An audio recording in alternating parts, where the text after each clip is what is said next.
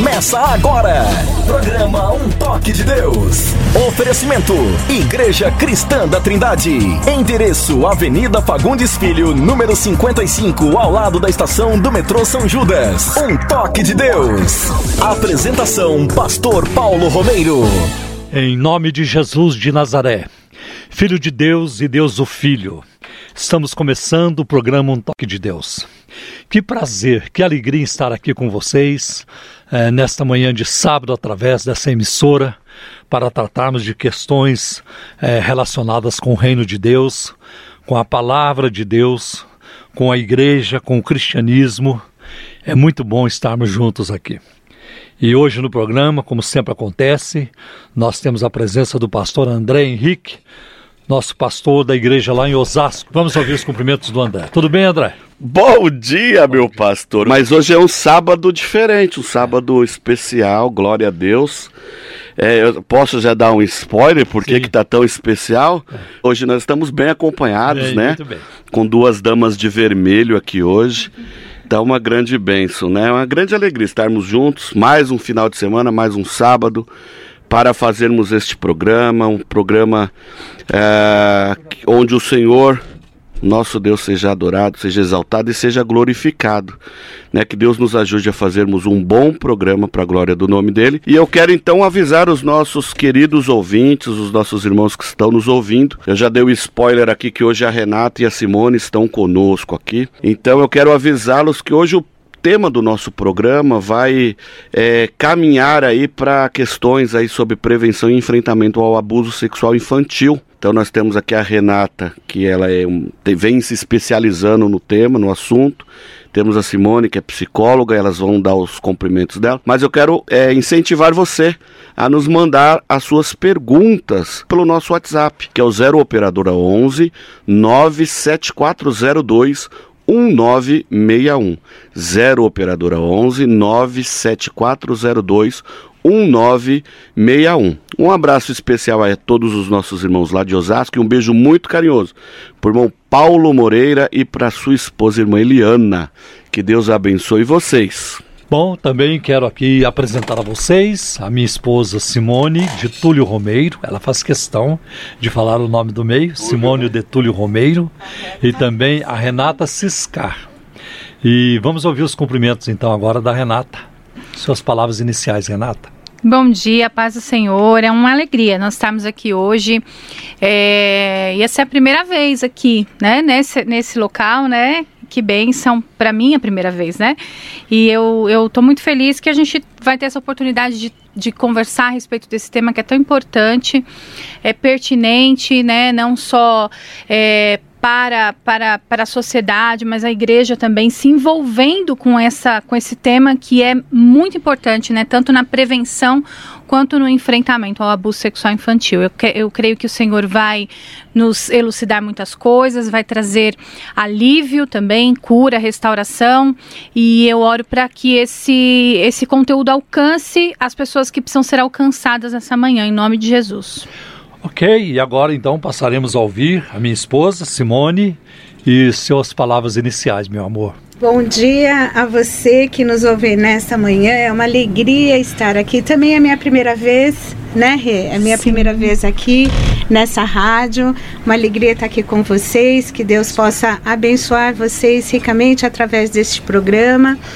E é aquilo, né? Assuntos difíceis precisam ser tratados sim, precisa de orientação. Isso é bíblico, nós devemos ser diligentes, sábios e prudentes diante da, de realidades que enfrentamos, mesmo quando essa realidade é difícil e cruel. E como nos preparar para isso e principalmente como evitar que isso aconteça, né? Então, acho que hoje é, o, o dia ele é precioso porque é um dia que o Senhor nos tem dado, hum. mas em especial esteja atento, né, às informações que serão passadas aqui. Uh, não vai ser possível esgotarmos um assunto tão delicado, tão complexo em, em pouco tempo, mas é importante que eh, ele seja falado. Então, que Deus nos abençoe e te abençoe através deste programa. Amém. Ok, o alvo principal do programa Um Toque de Deus é sempre de apresentar a Jesus Cristo como único Senhor e Salvador. Fomos salvos por Cristo, fomos perdoados por Ele, fomos lavados no seu sangue e recebemos dele a esperança e a certeza da vida eterna. E isso é uma riqueza tão grande que nós não podemos guardar apenas para nós, nós queremos compartilhar com outros. Então, este é o nosso alvo: que Cristo seja conhecido, crido no mundo e que as pessoas, através dele, crendo nele, possam também ter a vida eterna, porque só em Cristo, só em Cristo Jesus, alguém pode ter a vida eterna, o perdão e a vida eterna. Bem, nós vamos agora, neste momento, a passar a ouvir a palavra de Deus e desejamos com toda sinceridade que a pregação, que a palavra de Deus venha trazer a exortação, venha trazer consolação e venha trazer também edificação para todos que a ouvirem, salvação para o perdido e cura para aquele que está enfermo, que venha corrigir a rota nas nossas vidas também. Então vamos ouvir a palavra de Deus. No programa Um Toque de Deus, Momento da Palavra, com o pastor Paulo Romeiro. Momento da Palavra. Glória a Deus. Meus irmãos, eu convido para abrirmos a palavra de Deus para a nossa reflexão em Marcos capítulo 6. Marcos capítulo 6, versículos de 7 a 12. Vamos ler Marcos 6, versículos de 7 a 12. Chamando os doze para junto de si, enviou-os de dois em dois e deu-lhes autoridade sobre os espíritos imundos. Estas foram suas instruções. Não levem nada pelo caminho a não ser um bordão. Não levem pão, nem saco de viagem, nem dinheiro em seus cintos. Calcem sandálias, mas não levem túnica extra. Sempre que entrarem numa casa, fiquem ali até partirem. E se algum povoado não os receber, nem os ouvir, sacudam a poeira dos seus pés quando saírem de lá, como testemunho contra eles. Eles saíram e pregaram ao povo que se arrependesse. A minha, a minha palavra hoje, é, eu busquei ajuda de um teólogo chamado James Montgomery Boyce, ah, no seu livro Discipulado segundo Jesus. E quero tratar hoje de um assunto com vocês. É uma, é, essa não é uma palavra de pregação, essa será uma palavra de instrução e de um assunto que muitos consideram delicado. Eu não considero. Eu, considero um, um tema, um assunto normal. Nós vamos falar de dinheiro. E a razão porque, para mim, esse é um assunto normal, é porque a palavra dinheiro, ela esteve nos lábios de Jesus. Jesus falou sobre isso. Existe alguma coisa sobre a qual Jesus falou e de que nós não podemos falar? Então a gente vai encontrar a questão do dinheiro na Bíblia de Gênesis e Apocalipse.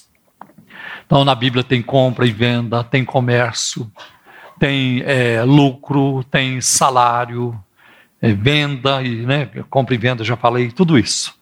E tem o assunto do dinheiro também. Muitos crentes têm uma relação distorcida com os bens materiais. E nós estamos sempre correndo atrás do dinheiro.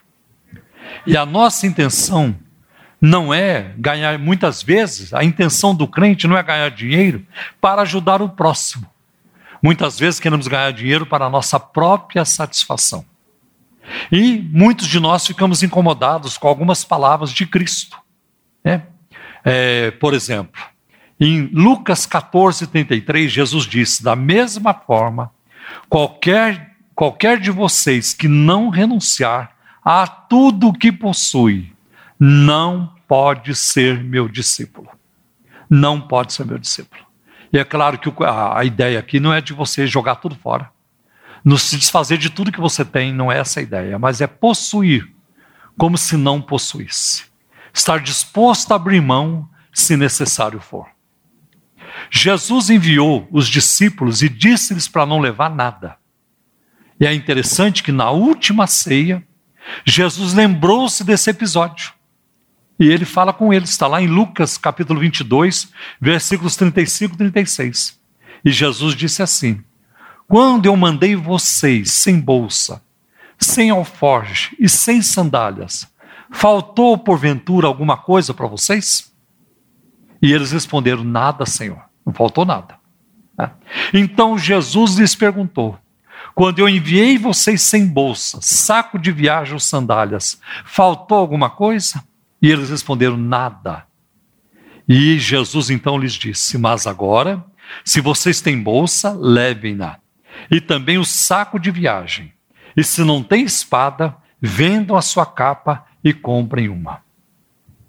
O jovem rico, nós vemos esse relato e foi pregado aqui, este texto, no domingo passado, pelo pastor Almir. Ele pregou neste texto em Marcos capítulo 10, verso 17 a 21. Quando o jovem rico chega correndo diante de Jesus, com o coração ansioso e perguntando: Bom mestre, que farei para herdar a vida eterna? E Jesus disse: Obedeça os mandamentos. Não matarás, não adulterarás, não furtarás, não dirás falso testemunho, não defraudarás a ninguém, honra teu pai e tua mãe. E o jovem rico diz que guardava todos aqueles mandamentos desde a infância. Jesus replicou: É, está faltando uma coisa. E aí, aí a casa caiu, né? Está faltando uma coisa. Vai, vende tudo que você tem, dá aos pobres e você terá um tesouro no céu. Aí você vem e segue-me. Para ser salvo, no caso desse jovem rico, era necessário que vendesse seus bens e desse o dinheiro aos pobres. Contudo, Jesus não fez a mesma exigência com outras pessoas. Ele não exigiu isso de Pedro, ele não exigiu isso de André, hum, de João e outras pessoas. Ele fez esta exigência ao jovem rico. Por quê? Porque no caso do jovem rico, o dinheiro, a riqueza, e ele tinha muito dinheiro. Servia de obstáculo à salvação. Aquilo impediria que ele fosse salvo. E Jesus viu isso. Se você quiser me seguir, vai ter que fazer de tudo.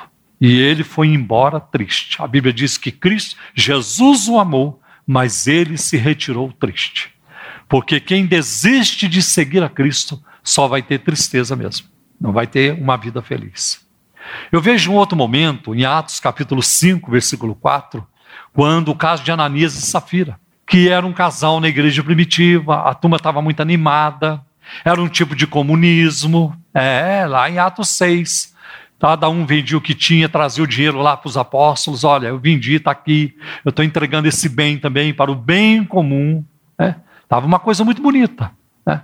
Só que esse comunismo lá de Atos capítulo 6, a gente vai ver que não deu certo. Como o comunismo nunca deu certo em lugar nenhum na face da terra. Nunca deu certo. Ah, por que, que o comunismo lá na Bíblia não deu certo? Por causa da, do pecado, da imperfeição humana. Tanto que a gente vai ver depois o apóstolo Paulo indo de igreja em igreja, tirando ofertas para ajudar os pobres de Jerusalém. Porque não deu certo. Senão não precisava tirar esmola para ninguém. Então, por causa da imperfeição humana, do pecado, não vai dar certo em lugar nenhum. Tá? O que dá certo é o Evangelho.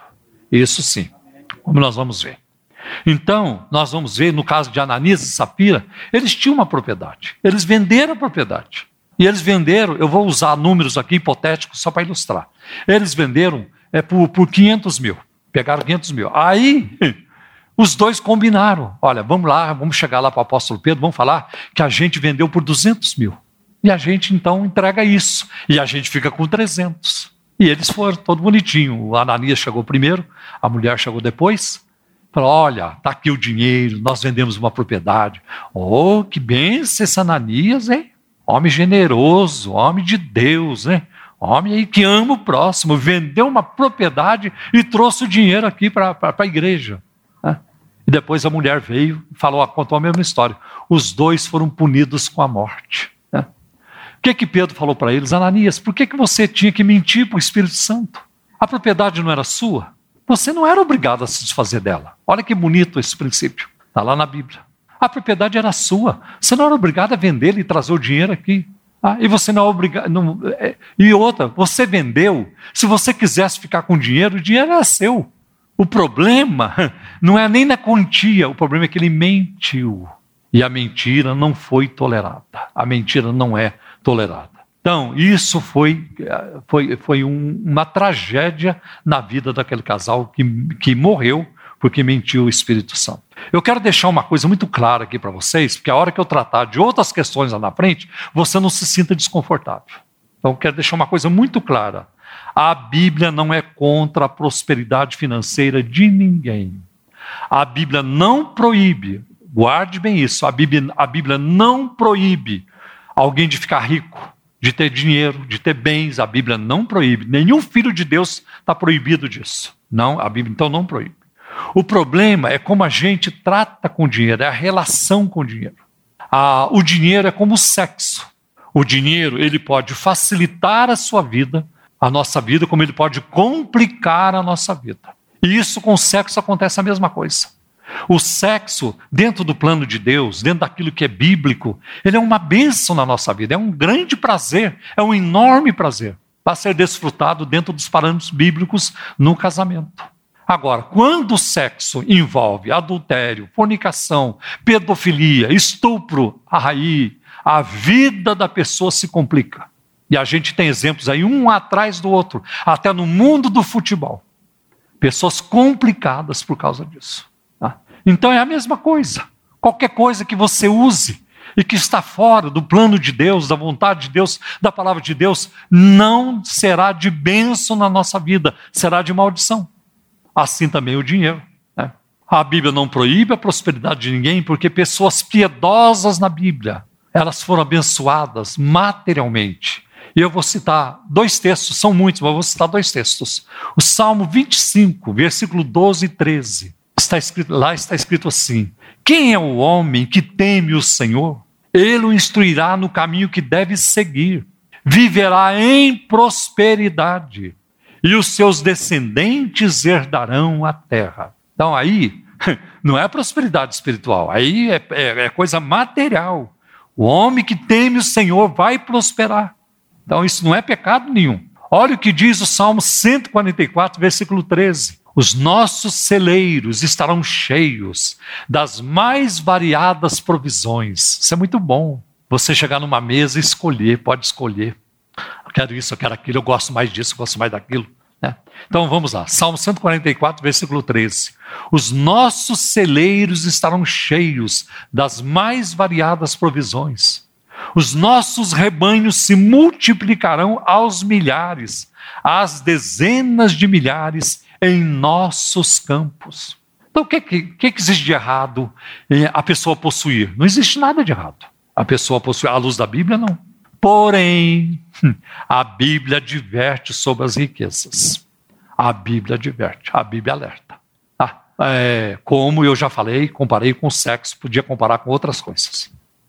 Então tem um pensamento de J.C. Ryle que ele diz assim, ele escreveu assim: Será que foi em vão que o Senhor Jesus contou a parábola do rico insensato e o acusou de não ser rico para com Deus? É interessante a parábola do rico insensato, porque tem rico prudente, tem rico amoroso, tem rico que investe em missões, em evangelismo, na obra de Deus. Mas esse aqui era insensato.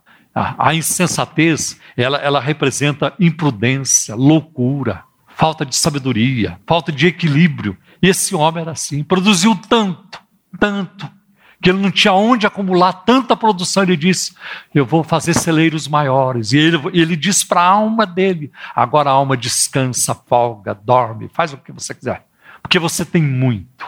Ele não viu nenhuma necessidade ao redor, ninguém que precisava, e tinha e ele não viu. E ele foi é, censurado por causa disso. Isso está em Lucas 12, versículo 21. Será que foi por, por nada que na parábola do semeador ele mencionou a fascinação das riquezas como um dos empecilhos para que a palavra de Deus, é, a palavra de Deus produz, produzisse frutos? E ali na parábola, nós vamos encontrar esse marco, em Mateus 13, 22, diz que a fascinação das riquezas sufocaram, sufocou a palavra de Deus.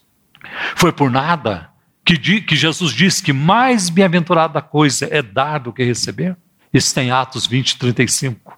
Será que não existe uma diferença dolorosa e tocante entre esta linguagem e os hábitos e sentimentos da nossa sociedade em relação ao dinheiro? Olhe para a nossa sociedade. Eu sei que tem pessoas generosas, eu sei que tem pessoas que se preocupam, eu sei que tem missões, tem ONGs, né? alguma uma ou outra, mas a maioria, uma das coisas que caracteriza a nossa sociedade é o consumismo, é o egoísmo. Então, o problema não está nos textos bíblicos, mas na nossa atitude em relação às riquezas, ao dinheiro. Um autor muito conhecido, muito querido, A.W. Tozer, disse que ele destaca que Deus criou um mundo cheio de coisas úteis e agradáveis para, para a subsistência e deleite do ser humano. Contudo, o pecado transformou os dons de Deus em fonte potenciais de ruína para a alma. Se não fosse pecado, não teríamos problemas com riquezas e bens, mas o pecado interfere. O, JM, o John Montgomery Boyce, já citei ele aqui no início, ele comenta que todos temos desejos e não é nada de errado em você ter desejo.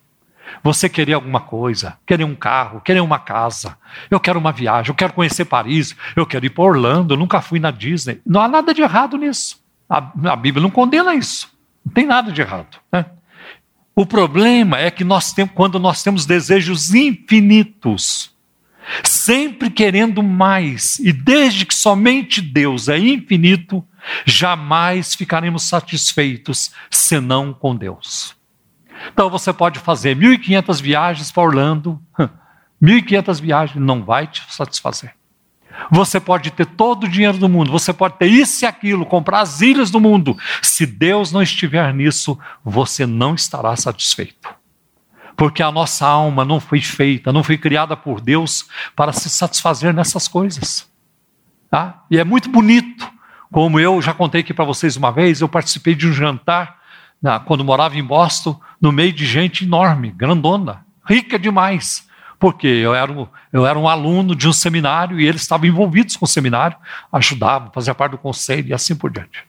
Até a senhora Rockefeller estava aquela noite no banquete, e eu lá sentado na mesa, eu, um mineiro lá de de Minas, no meio daquela gente, diretor financeiro de Harvard, o, o, o diretor de finanças da, da, do, do é, como é que eu falo, do Ministério do Billy Graham, né?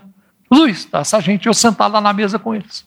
Gente riquíssima que mexia com grande soma de dinheiro, mas o assunto deles não era dinheiro. Ninguém falava em dinheiro, eles falavam em almas. Eles falavam em almas. Eu vi alguns deles com lágrimas nos olhos, falando em almas. O assunto não era dinheiro.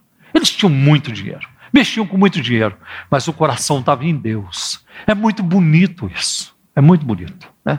Vamos ver mais sobre isso aqui. Agostinho, um dos pais da igreja, disse, falando com Deus, ele disse assim: Senhor, tu nos fizeste para ti, e nosso coração não tem descanso, até que encontre descanso em ti. É em ti que nós vamos encontrar descanso. O dinheiro não dará descanso. Os bens não vai dar descanso. O carro, a casa, bem, não, a roupa de grife não dará descanso. Só Deus pode dar o descanso para a nossa alma. Uma outra coisa que nós temos que ter em mente é que todo dom perfeito, toda boa dádiva, está lá em Tiago 1,17, vem do Pai das luzes, em quem não há mudança e nem sombra de variação. Então Deus, né? É, Deus é quem nos dá tudo. E alguns cristãos acham que os bens materiais é, são maus e que é preciso abrir mão deles para viver a vida espiritual. Esta visão de que os bens materiais são maus estava presente no mundo antigo e foi rejeitada pelo cristianismo. O cristianismo não aceitou essa ideia.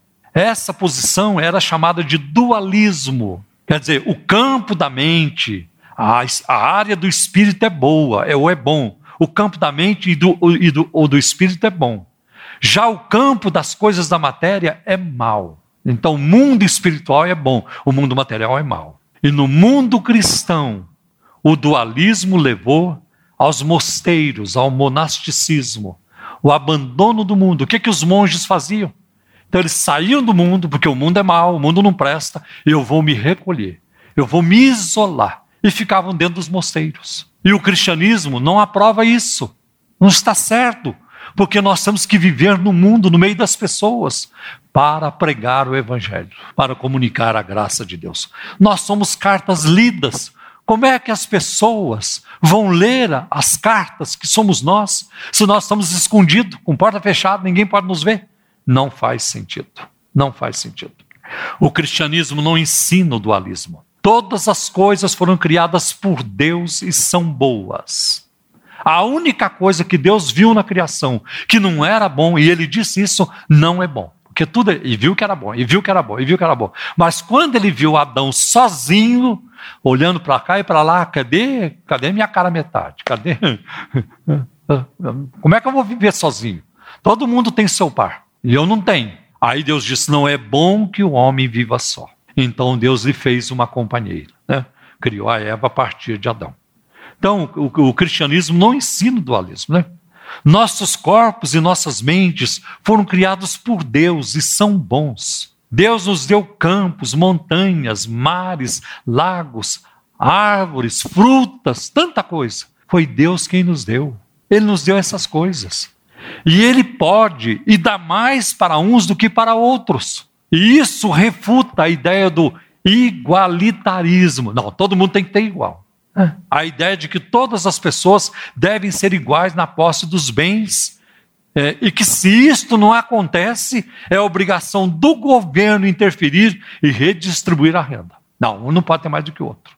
Isto, é, é, o governo foi instituído por Deus para promover justiça. Está lá em Romanos 13, versículo de 1 a 5. Se alguém enriquece explorando os outros, ou enriquece por meio de fraude ou de ações criminosas, é obrigação do governo punir o malfeitor e exigir a restituição. Isso num país que não, que não é corrupto. Agora, num país corrupto, é mais difícil disso de impor e de cumprir a lei. Nenhum governo pode confiscar os bens de uma pessoa, de um indivíduo, se esses bens foram adquiridos legitimamente. Ele não pode pegar e dar para outra pessoa, se aquele bem foi adquirido legitimamente. A Bíblia não diz, né? Porque esta ação do governo de pegar, não, vou pegar e dar para outro, já seria uma injustiça em si. A Bíblia não diz que todas as pessoas devem possuir a mesma quantidade de bens materiais. Nem Deus distribui os dons, seus dons de forma igual. A gente vai ver na parábola, por exemplo, né, do, dos talentos, um servo vai ter cinco talentos, outro recebeu dois e outro recebeu apenas um talento. E na área dos dons espirituais, nós vamos ver que João Batista, primo de Jesus, não fez milagre algum. Não teve milagre no ministério dele. A Bíblia é muito clara em afirmar isso. Porém, no ministério do apóstolo Paulo, era um milagre atrás do outro. Está lá em Atos 19, 11. E Deus, pelas mãos de Paulo, fazia maravilhas extraordinárias. Em 1 Coríntios 12, versículo 11, diz que o Espírito Santo, ele reparte os dons como ele quer. Então, tem gente que tem um dom de língua, tem gente que não tem, tem gente que tem os, os dons de curar, outros não têm. Tem, tem gente que tem a, a palavra da sabedoria, outros não têm, e assim por diante. Então não existe essa, igual, é, essa igualdade que alguns tentam é, defender. Né? Tentam defender. Os bens materiais são dados por Deus e por isso temos que prestar contas a Ele quanto à forma como os utilizamos. A parábola dos talentos trata disso. Deus distribui suas dádivas de forma desigual um servo recebe cinco talentos, outro dois e outro apenas um, mas todos são responsáveis pela administração do que receberam. Então, se você diz, eu não sei tocar teclado, ah, é? Então eu não preciso fazer nada para Deus, e as outras coisas que Deus te deu? Mesmo que você fosse desprovido de qualquer talento, de qualquer dom, não sei fazer nada, tem uma coisa que Deus não vai livrar você: da oração. Você pode orar.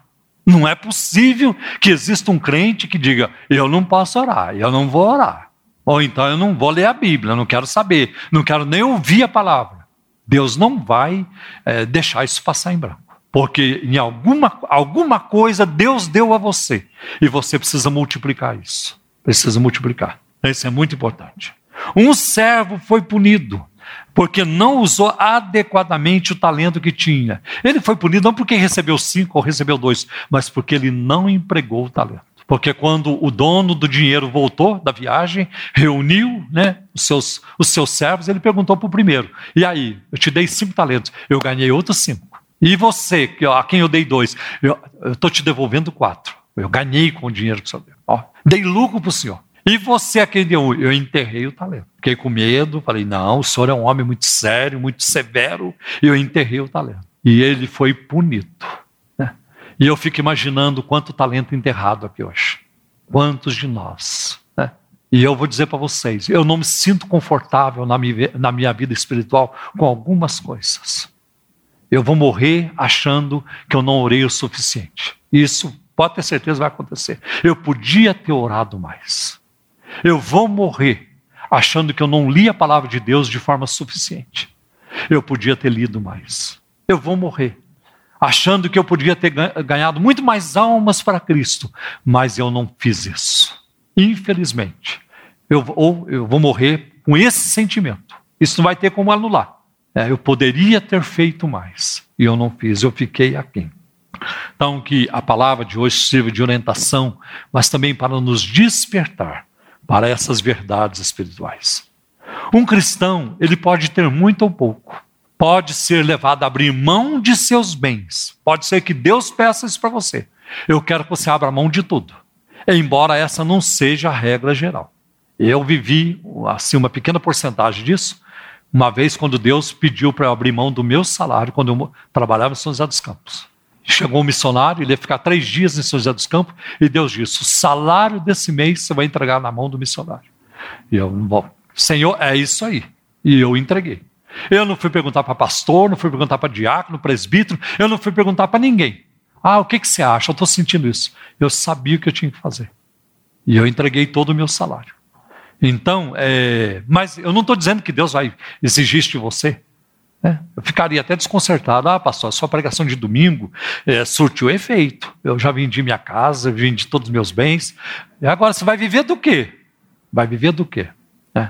Então, tudo tem o um momento, a forma, a pessoa. Tá? Temos que ter discernimento. Qual deve ser então a atitude do discípulo em relação aos bens materiais? Qual deve ser a atitude do crente em relação aos bens materiais? Eu creio que uma atitude deve ser de gratidão. Você precisa ser grato a Deus. Tá? Gratidão. Porque em 1 Timóteo 4,4 diz: Pois tudo que Deus criou é bom, e nada deve ser rejeitado se for recebido com ação de graças. Atitude de gratidão. Deus dá com abundância e abençoará o seu povo com abundância por toda a eternidade. Você e eu não temos ideia do tamanho da nossa herança. Você não tem. Vocês não têm. Quem é que vai ter? Nenhum teólogo teve, nem os apóstolos tiveram. Né? O tamanho da nossa herança. Por isso, o crente, ele não tem opção a não ser viver feliz. Porque é grande o que nós, a, a nossa herança, ela é enorme. Ela é uma coisa que nós não temos nem como explicar. A Bíblia diz em Romanos 8: nós somos coerdeiros com Cristo. É, e o mundo todo vai convergir para Ele. Está lá em 1 Coríntios 15, lá pelo versículo 28. Tudo vai convergir para Ele. Quando Cristo será tudo em todos. Está lá em Apocalipse 11: os reinos deste mundo vieram a ser do Senhor e do seu Cristo. Mas a riqueza de Cristo, ela não, ela não está limitada aos reinos deste mundo. Ela não está limitada apenas ao universo aqui criado. Ela vai além da nossa compreensão. Isso é maravilhoso. Então, de gratidão. Deus dá com abundância. Às vezes, Deus tira, mas é porque ama a pessoa. Alguns de nós aqui não, muitos de nós não ficaremos ricos. Você não vai ficar rico, porque vai ser uma desgraça na sua vida. Eu já falei aqui, vocês já me ouviram. Tem crente que não tem estrutura para administrar uma grande soma de dinheiro. Então ele vai viver de mesada do Senhor. É a mesada. Está aqui meu filho do mês, mês que vem tem mais. Está aqui o da semana, tá? Mês que vem tem mais. E Jesus ensinou isso na oração do Pai Nosso, o pão nosso de cada dia nos dá. Ele não orou, ensinou o pão nosso de cada mês, de cada ano. Já, já não dá tudo de uma vez. Se der tudo de uma vez, vai tudo de uma vez também. Deus sabe disso. Deus sabe. Deus conhece você e eu. Então, às vezes, Deus tira porque Ele nos ama. Se algo impede o nosso crescimento espiritual, Deus remove. Deus remove. Veja o caso de Abraão e Isaac. A relação de Abraão com Isaac tinha ido longe demais. E a Bíblia não explica os detalhes. Nós não sabemos os detalhes. Mas para Deus tomar uma medida tão extrema como ele tomou, Abraão, você vai matar o seu filho é porque a coisa tinha ido longe demais. A relação se tornou muito perigosa. E Deus disse: Eu vou tirar. Eu vou tirar o Isaac do coração deste homem. E Deus tirou. E Deus tirou. Lá no Monte Moriá, vocês sabem que no momento dele matar o próprio filho, Deus o impediu. E lhe deu um cordeiro para morrer no lugar de Isaac. naquele momento, o Isaac tinha saído do coração. A relação voltou ao normal. Fora isso, Deus abençoa com abundância. Nós não podemos existir sem a bondade de Deus. Ele nos dá vida, saúde, o sol, a chuva, amigos, familiares. Ele nos dá tudo. Portanto, a nossa resposta, a nossa reação à bênção de Deus deve ser de gratidão. Outra coisa, devemos ser humildes e não nos gloriar com nossas posses, como se estivéssemos conseguido tudo por nosso mérito. Aquele cara arrebenta, aquele é o cara. Aquela mulher, ela arrebenta. Você viu?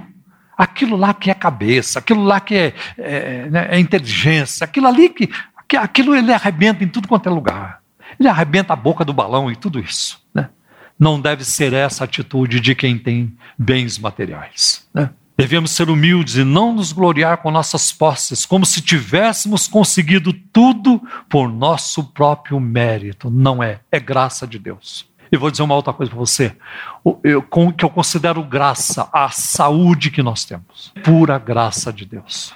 Em Colossenses 3, versículo 15, a Bíblia diz: sede agradecidos. Sede agradecidos. Deus sente falta da gratidão. Quando Jesus curou os dez leprosos, um era samaritano. Ele foi o único que voltou para agradecer Jesus. E Jesus perguntou para ele: peraí, não eram dez? Não foram curados dez? Onde estão os outros nove? Só um voltou para agradecer. Deus sente falta da nossa gratidão. É preciso ter uma atitude de gratidão. Te agradeço, Jesus, te amo, Jesus, te louvo, Jesus, constantemente. Uma outra coisa que precisa fazer parte da nossa vida é o contentamento. Uma autora chamada Elizabeth Elliot escreveu: A ação de graças exige o reconhecimento da fonte. Quem é a fonte da nossa, do nosso contentamento é Cristo. Implica contentamento com o que é dado e não a queixa pelo que não foi dado. Tem gente que tem um Corolla e fica, ai Senhor, Senhor nunca me deu uma Ferrari. Tem gente que tem Ferrari, tem ímpio que tem Ferrari. Eu vejo os pecadores aí, terríveis no mundo, eles têm Ferrari, eu não tenho, Senhor. Porque se não me dá uma Ferrari, eu vou passar a vida toda cobrando Deus. E a minha Ferrari? Senhor, antes de morrer, eu quero a minha Ferrari. Por que, que não agradece pelo Corolla que tem? É. Ou pelo Fusca que tem? Senhor, graças te dou. Senhor me deu um carro que me leva para lá e para cá. Aonde, aonde a Ferrari chega, o meu carro chega também. Não chega no mesmo momento, mas chega. Não chega junto, mas chega. Vai chegar também. Então, agradecer a Deus pelo que você tem e não ficar murmurando pelo que não tem. Pelo que não tem. Então, tem isso. Isso exclui a ganância. A bondade e o amor de Deus escolhe os dons e agradecemos, reconhecendo o pensamento por trás, Deus que está por trás, bem como o dom em si. A cobiça, aí a Elizabeth Eliot falando, a cobiça envolve a suspeita sobre a bondade o amor de Deus e mesmo com sua justiça. Ele não me deu o que deu a outrem. Ele não notou minha necessidade. A pessoa começa a murmurar. Ele não me deu o que deu para o outro. Ele não notou minha necessidade. Ele não me ama tanto quanto ama outra pessoa. Deus não é justo. A fé olha para cima com as mãos abertas, dizendo: Tu estás me dando isso, Senhor?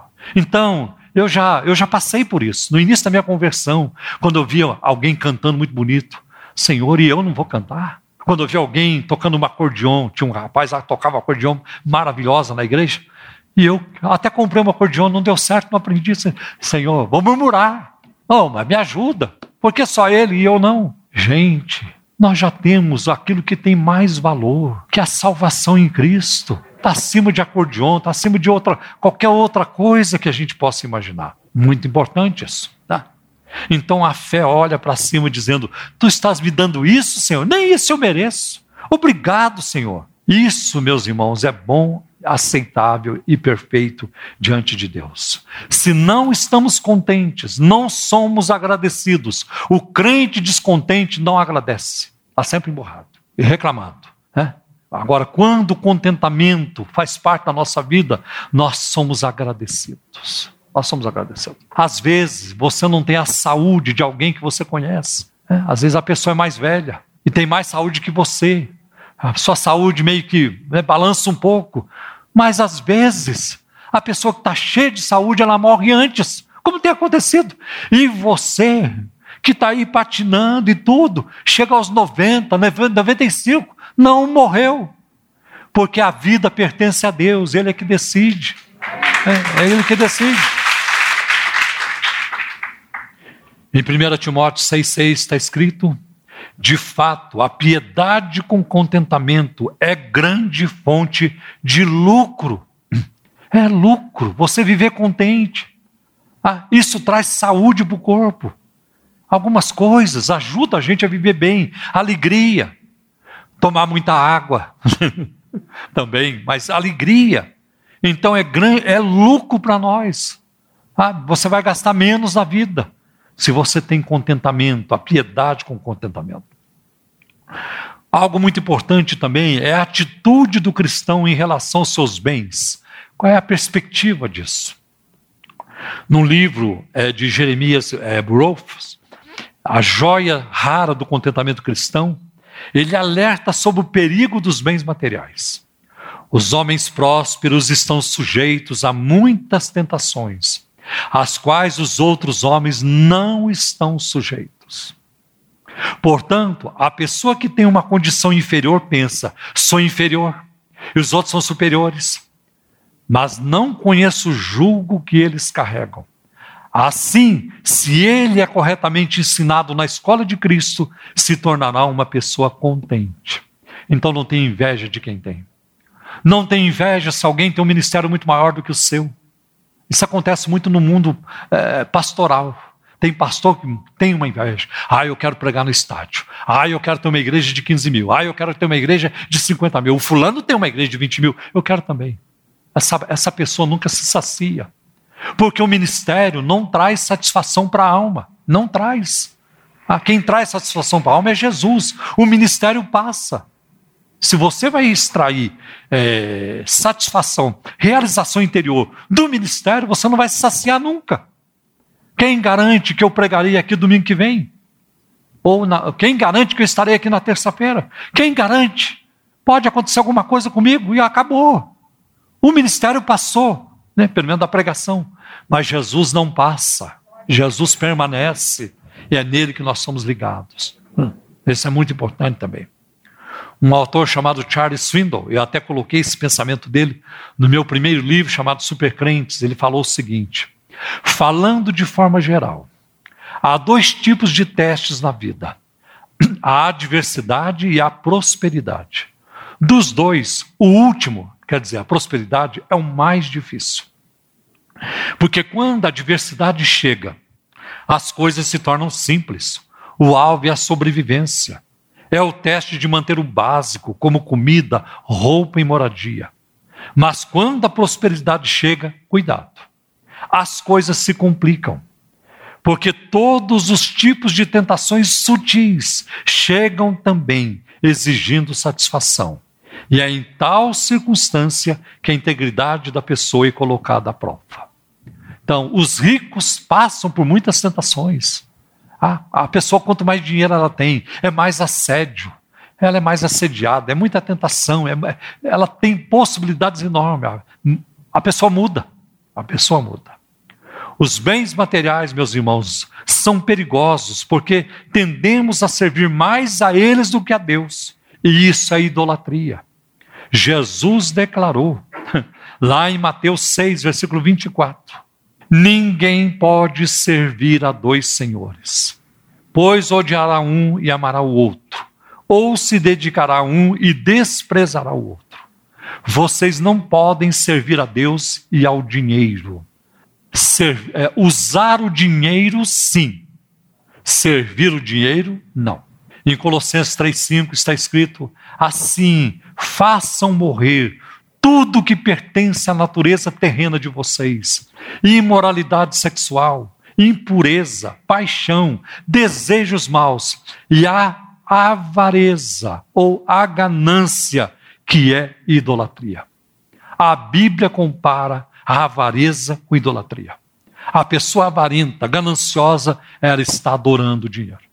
E o dinheiro compete com Deus na adoração. Existe também na Bíblia o conceito de mordomia, né? que é o, cuidar, o mandato cultural que os reformados chamam de cuidar da criação. Os bens materiais não nos pertencem e não podemos fazer com, com eles o que, nós, o que queremos. Por isso que o crente, tendo pouco dinheiro ou muito, ele vai ter que orar assim: o que, que eu faço? Com quanto eu ajudo? Que, como é que, eu, que direção o Senhor me dá em relação a isso?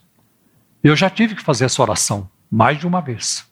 Senhor, não deixa eu dar um passo em falso. Ah, e eu já errei, porque eu não segui princípios bíblicos. A Bíblia diz para a gente não ser avalista de ninguém. E uma vez eu fui avalista de um colega, um professor, um colega meu. Quebrei a cara. Ah, porque ele não pagou e nunca mais vai pagar. E eu tive que pagar o banco no lugar dele. Ainda bem que não era uma quantia exorbitante.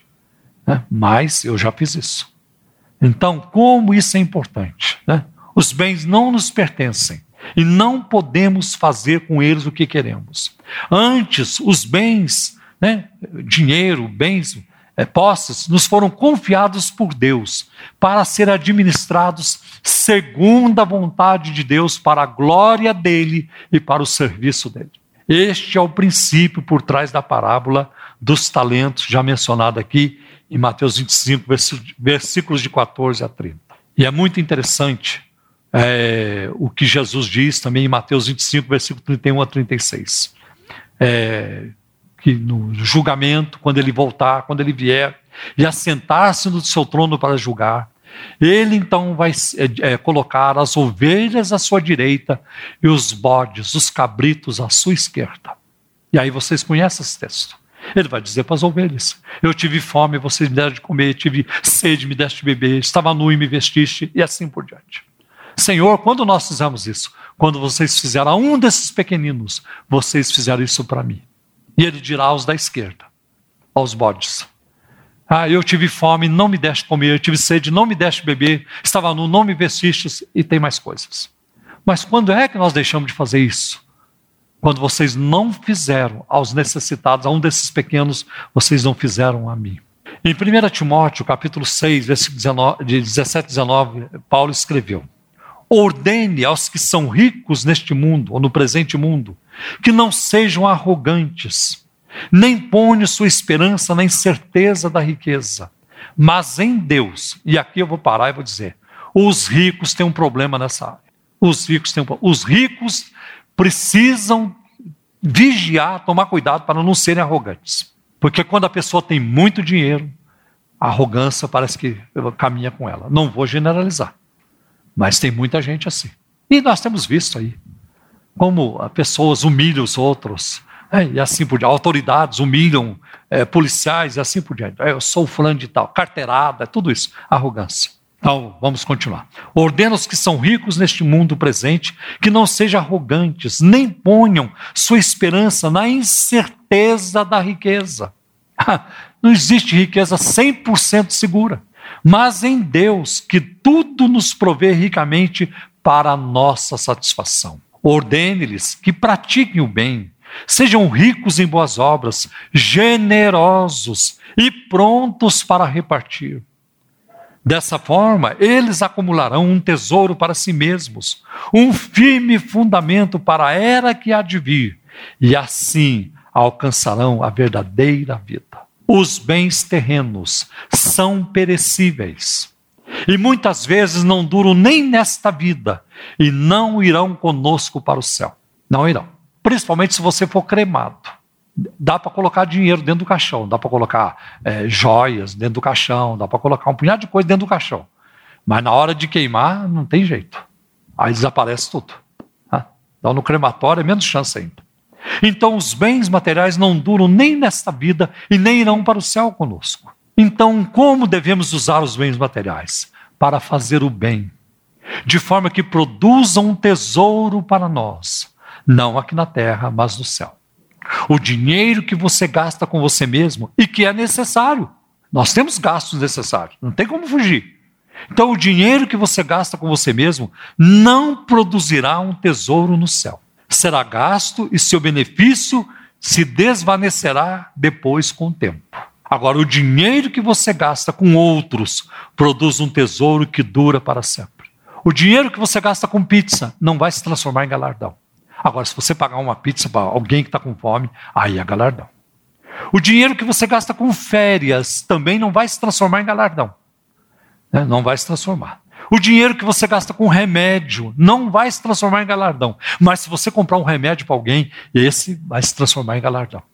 O dinheiro que você gasta com gasolina não vai se transformar em galardão. Mas se você gasta gasolina para ajudar alguém, ajudar o próximo, aí vai se transformar em galardão. E lá no céu, o computador do céu, ele, ele sabe tudo isso. O programa já foi feito para separar tudo isso. Isso aqui, é, isso aqui é crédito, isso aqui não é, isso aqui deleta, isso aqui guarda, isso aqui é importante. Lá não tem erro. E lá não tem hacker. Lá não tem hacker. E lá também não tem falta de energia. Deu um apagão, apagou. Lá não tem isso. Então está tudo funcionando direitinho. O arquivo está lá. sobre mim, sobre você, está tudo assim. O dinheiro que você gasta em restaurantes não se transformará em galardão. Mas se você dá comida para alguém que está com fome, galardão na certa. Né? O dinheiro que você gasta com roupas também não vai se transformar em galardão. Mas se você veste alguém que precisa, aí sim. Então, vocês perceberam? Vocês perceberam como é importante a gente ter uma visão bíblica sobre o dinheiro, né? sobre o dinheiro. Então, o dinheiro que você investe em evangelismo, em missões, na igreja, na obra de Deus, isso sim se transforma em galardão. E eu quero é, terminar com Mateus capítulo 6, versículo 19 e 20, que diz assim: Não acumulem para vocês tesouros na terra, onde a traça e a ferrugem destroem, e onde os ladrões arrombam e furtam, mas acumulem para vocês tesouros no céu, onde a traça e a ferrugem não destrói, e onde os ladrões não arrombam e nem furtam. Essa é a palavra do Senhor para nós hoje em nome de Jesus. Amém, meus irmãos. Cubra-me com teu escudo, Pai, te peço, Pai. Cubra-me com teu amor.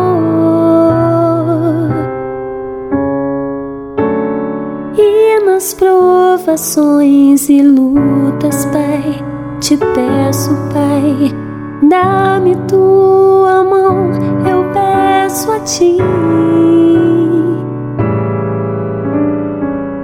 E quando o caminho escuro for, e quando os dias forem dor, fecho os olhos, eu oro a ti.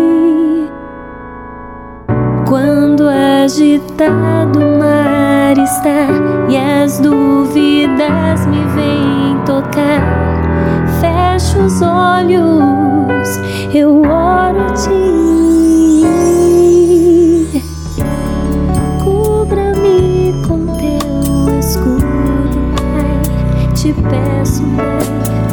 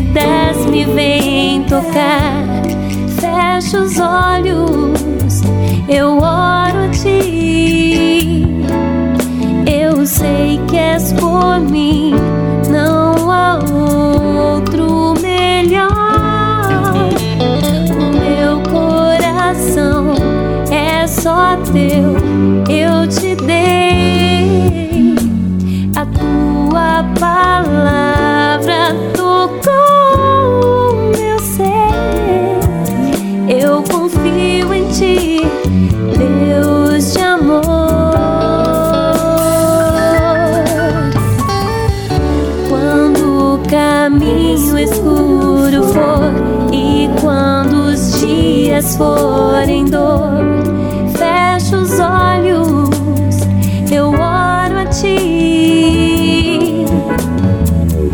Quando agitado o mar está e as dúvidas me vêm tocar, fecho os olhos,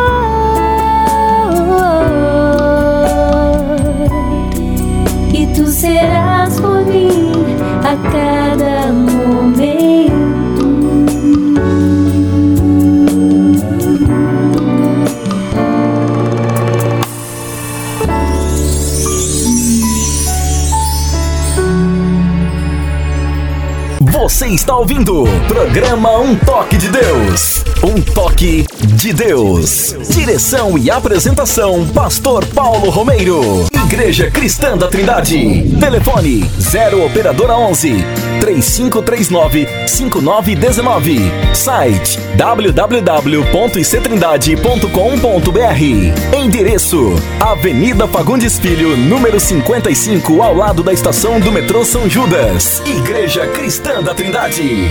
ZYM 681, 102.1 MHz, Arujá, São Paulo.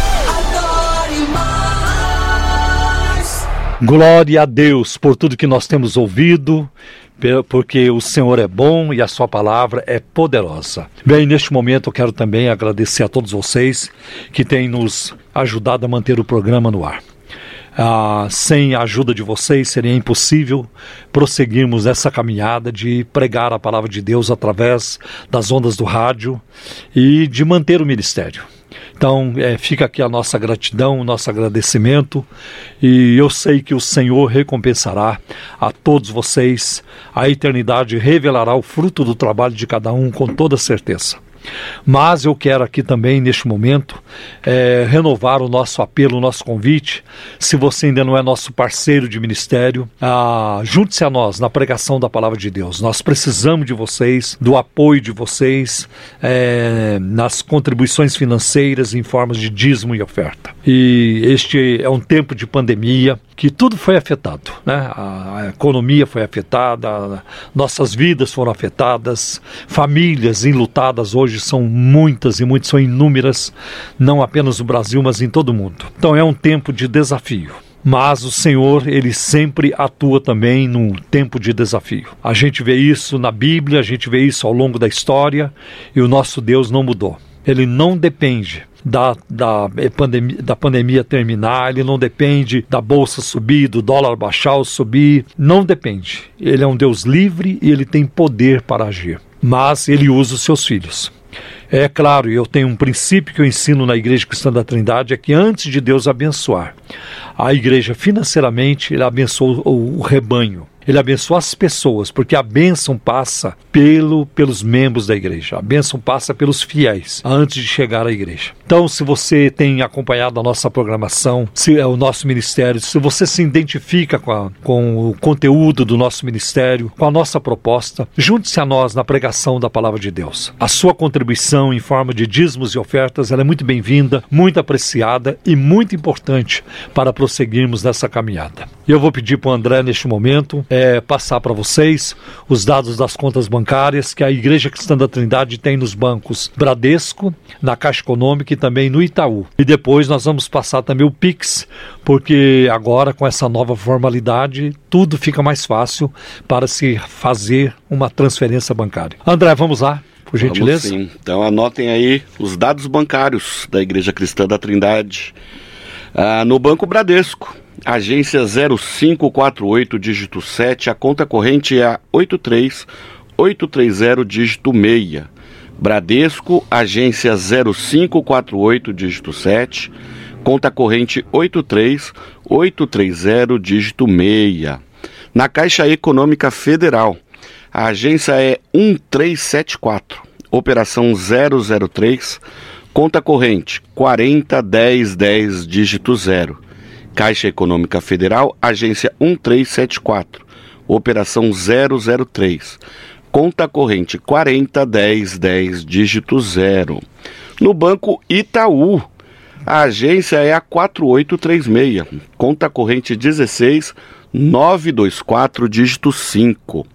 Itaú, agência 4836, conta corrente 16924, dígito 5. E também disponibilizamos para vocês as nossas chaves Pix, que são três. A primeira é por e-mail, pix@ictrindade.com.br. pix@ictrindade.com.br. Lembrando que Pix se escreve P I X. O outro e-mail também, chave Pix, é caixa@ictrindade.com.br caixa@ictrindade.com.br ou também o nosso CNPJ também é uma opção para ser também a sua chave Pix, que é o 04 009 246 000185. 04 009 246 000185. Essas informações você também encontra em nosso site www.ictrindade.com.br. Você está ouvindo programa Um Toque de Deus. Um toque de Deus. Direção e apresentação, Pastor Paulo Romeiro.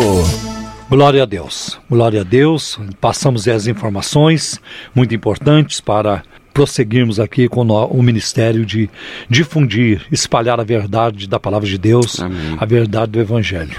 Nós temos informações muito importantes para passar para vocês a partir deste momento. Amanhã, por ser domingo, nossas atividades na igreja sede, que fica ali ao lado do metrô São Judas, na Avenida Fagundes Filho, 55. As atividades começam 8 horas da manhã com oração, jejum e oração.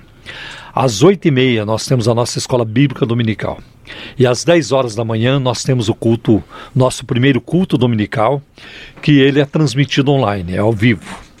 E à tarde a bênção se repete. Às 17 horas também a repetição da escola bíblica dominical. E às 18h30 o nosso segundo culto dominical.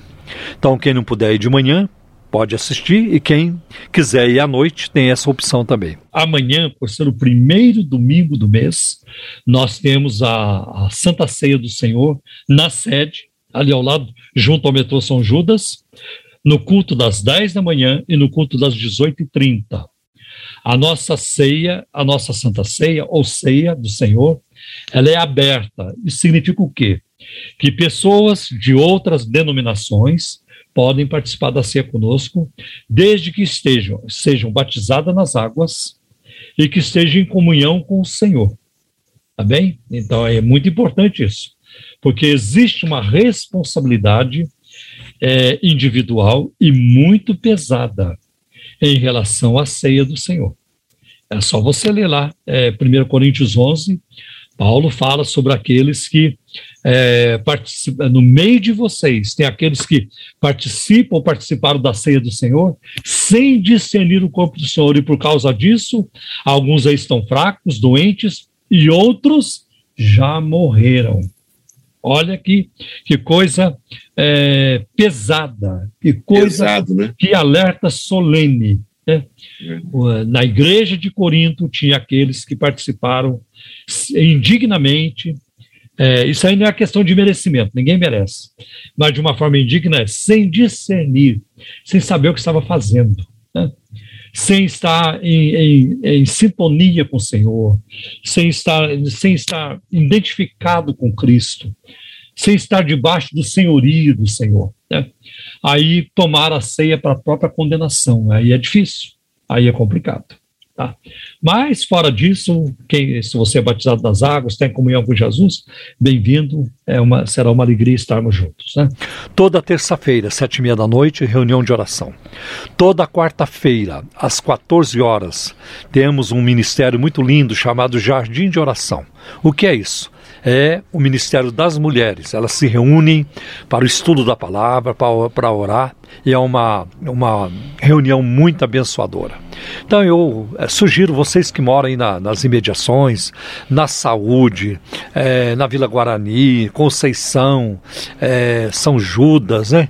Tem muita, muitas imediações aí, já, Jardim da Saúde, lá na Cursino, tem Praça da Árvore, lá na Alto Paulista, né? tem, tem muitas imediações ali. vocês que principalmente as mulheres que estão aposentadas, né? Sim. Podem frequentar uma reunião dessa tão abençoadora e investir, e investir na vida espiritual. Bom, toda quinta-feira, sete e meia da noite, nós temos o estudo da palavra.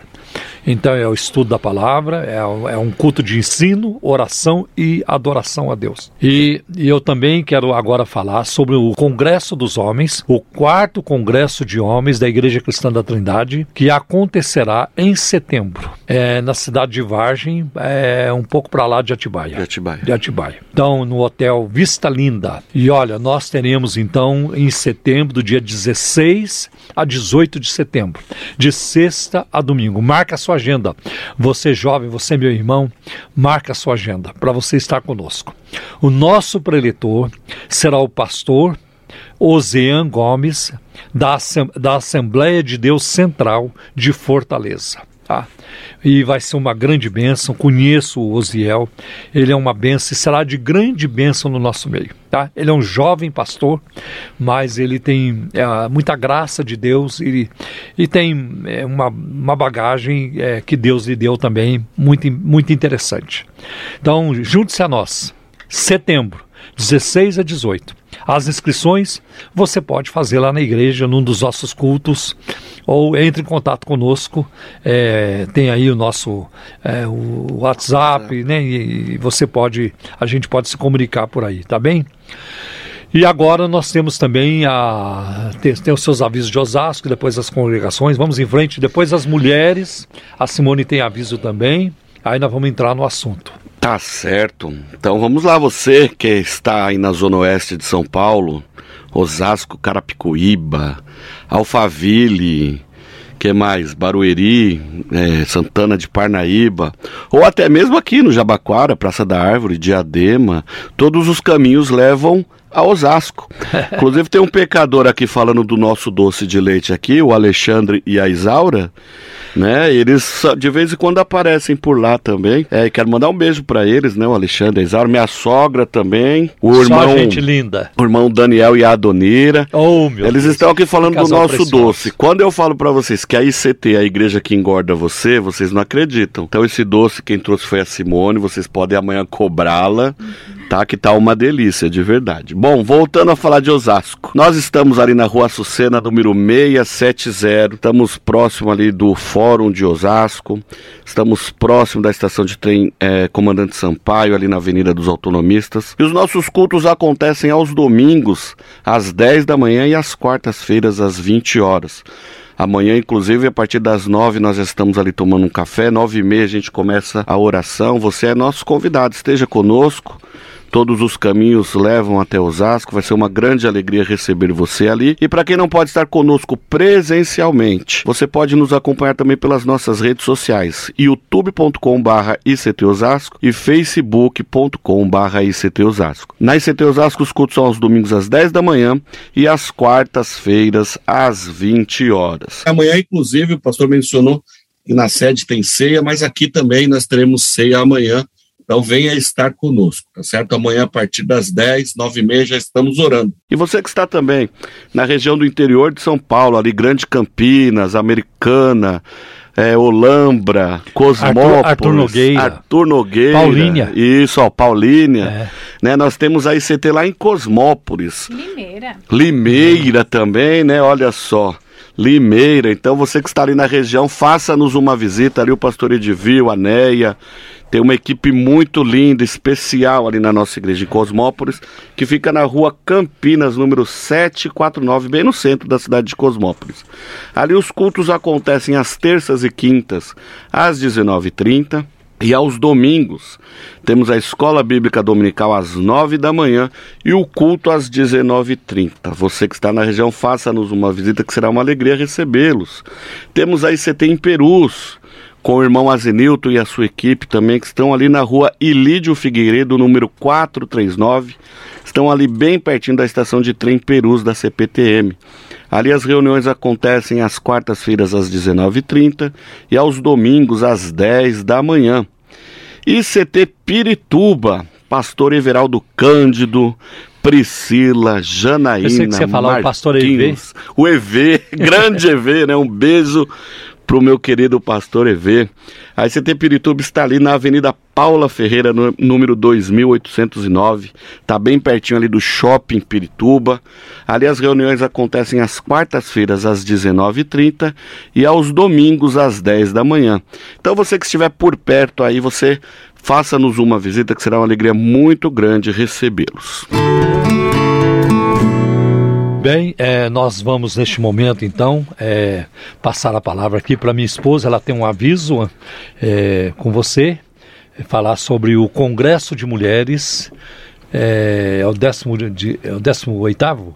Sim, mas aí, é, antes dele, Paulo, eu quero falar do Momento Mulher Momento da Mulher, Igreja Cristã da Trindade, que é do Ministério Feminino. E o Momento Mulher é sempre aos quartos sábados de cada mês. Então, querida, preste atenção. Quarto sábado, presencialmente na Igreja Cristã da Trindade, ali na Avenida Fagundes Filho, número 55.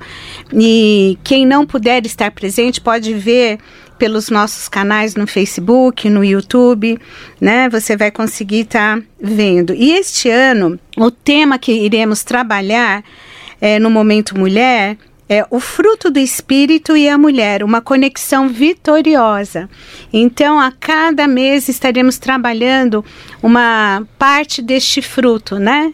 São várias partes que compõem este fruto. Então, querida, se programe. E o nosso congresso, Retiro Congresso de Mulheres, esse ano já é o 18º. Olha que bênção, 18º Maioridade ano. já? Olha, né?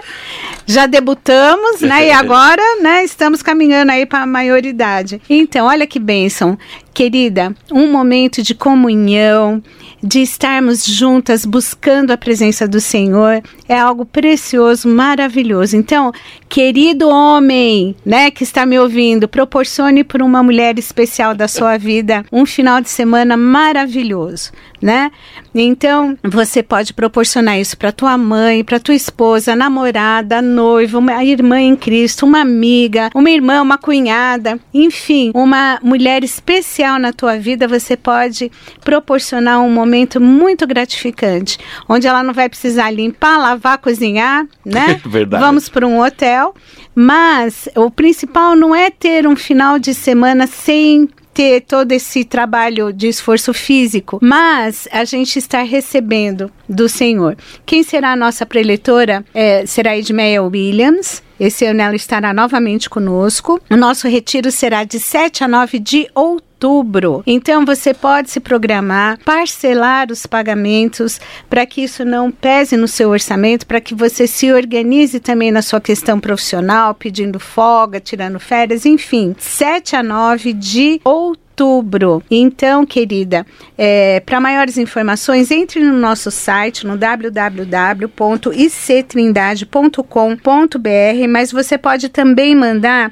um e-mail ICT, que é de Igreja Cristã da Trindade, então ict.congressos.e.retiros@gmail.com. Você pode estar mandando um e-mail para é, ter as informações, saber como que faz a inscrição, enfim, olha, uma bênção. No nosso valor de inscrição já está tudo incluso, o, o, ônibus, o transporte. Nós vamos para uma, a cidade de Limeira, lá no Carlton Suites, nós vamos estar é, com o hotel toda à nossa disposição aí do nosso retiro Então, teremos um lugar onde poderemos ter privacidade de buscar a presença do Senhor e será algo maravilhoso.